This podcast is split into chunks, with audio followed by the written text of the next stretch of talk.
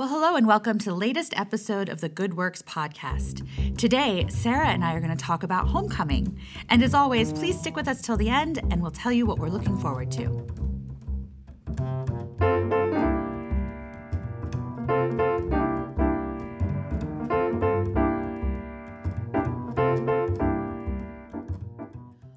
Hi, Sara. Hi, Randi.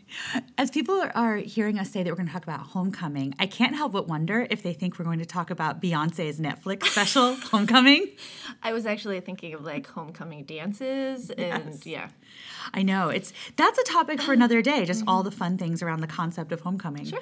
Um, but today, the reason we're using the phrase homecoming is it's, a, it's we're going to take you on a little journey. um, but we're thick in our scholarship season. Every spring, the Community Foundation spends hours and hours and hours, especially Katie McConville, our scholarship program director. Um, figuring out how to invest in that next generation of community members through their higher education. And this year, we're going to give away around $460,000 Wow. in over 200 different awards. Wow. So, this is a big program here at the Community Foundation. Yeah. Um, and it's funny, we talk all about this place and being a place based uh, philanthropist, meaning we're here to make this a great place to live. That's why the Community Foundation exists, to make the Southern Finger Lakes exactly where you want to start a business, raise your family, put down roots. So it's a little bit counterintuitive that here we're going to hand young people thousands of dollars to go off and leave and go to college. Right. Yeah. So- it does. It does sound kind of backwards a little bit. Um, the good thing is, is a lot of those students who we're giving scholarships to are staying, you know, going to schools like at Elmira College or Corning Community College, but a vast majority are also going off to, you know, states away. Um, but the really cool thing is, is that they go and they gain all of this knowledge and and understand different relationships and um, the end goal is that they come back. Exactly. That's something we talk about here in the office a lot that doesn't that message doesn't tend to be sent out to the world with our scholarship message, but that's exactly what we want them to do. We want someone to grow up here, have a really great childhood experience, a really satisfying adolescent experience, and then head out into the big wide world. And sometimes that's through college. It might through, be through military service, mm-hmm. some other kind of service, maybe through their church. We want them to go away and learn about other areas, meet other people, um, taste other cuisine, see what the rest of the world looks like. And then, most importantly, we want them to bring all of those experiences, memories, relationships, and all of that new understanding of how the world can work back to the Finger Lakes. Right, because truly, this is a great place to live and work. Um, and it can only be enhanced and, and made better by bringing all of those experiences back here. Absolutely. And every year we do hear from people, you know, a handful that received scholarships maybe 10 years ago, maybe even a little bit longer, and have found their way back home. They're having their own personal homecoming. And often they'll reach out to the Community Foundation and let us know that. Hmm. And it might be because now they want to volunteer or get more involved or their employer um, has some opportunity for them to do some you know some great community work. And we're top of mind because as they left the area we were sort of the last nonprofit they interacted with. So they'll say hey i'm back. And i think that might be my very favorite phone call of any given day or week is a hey i'm back and i'm ready to get to work. I think it's um, really encouraging when we get those phone calls because we don't live in this world, you know, where we think everybody comes back. You know, we know the data, and the data shows that um, we're losing a lot of young professionals to different parts of our country or different parts of the state. Um, but we do also we have this sort of insider information that a lot of our kids do come back to this area, and it's really a cool thing to see.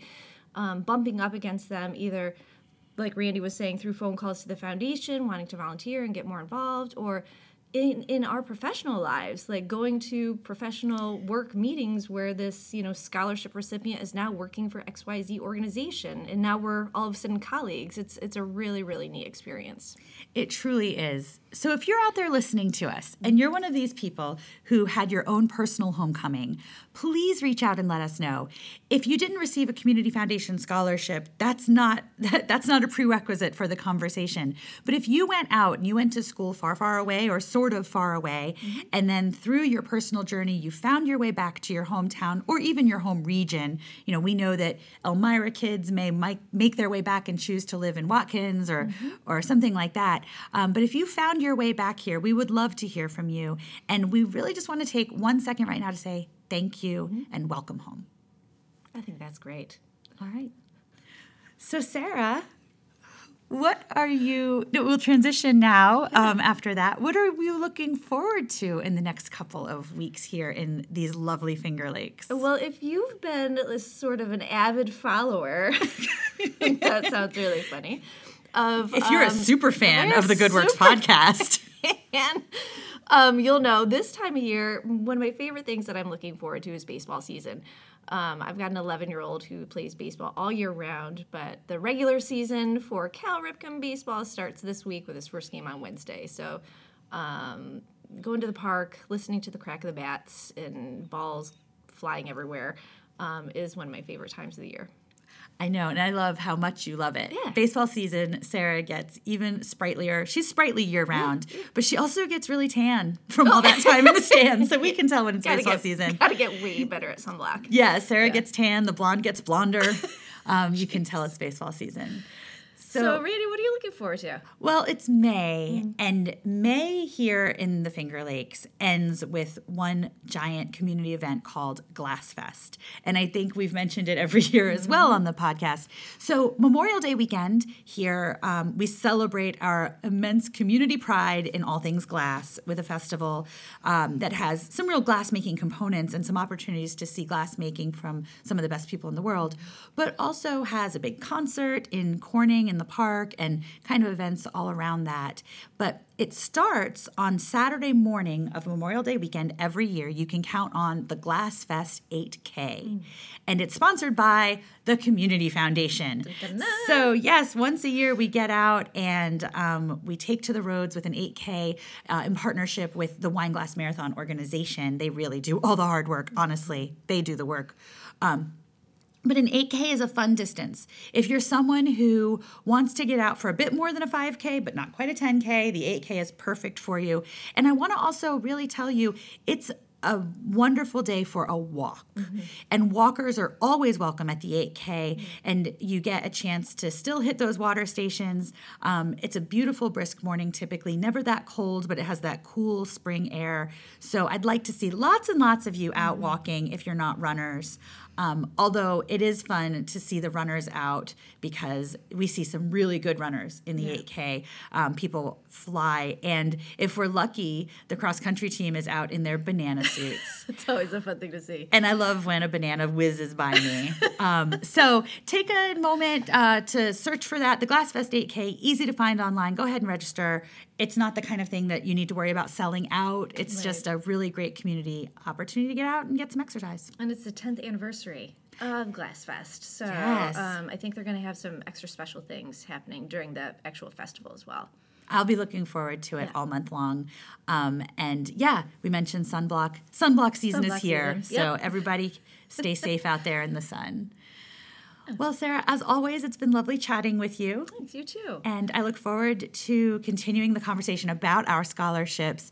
Keep an eye on our social media and other outlets over the next month or so because lots of those awards will be announced, and you may see your own name if you're a student or your your child or your neighbor or someone you love um, and we want to help have you help them celebrate the excitement of receiving a scholarship so until next time thanks for listening to the good works podcast thank you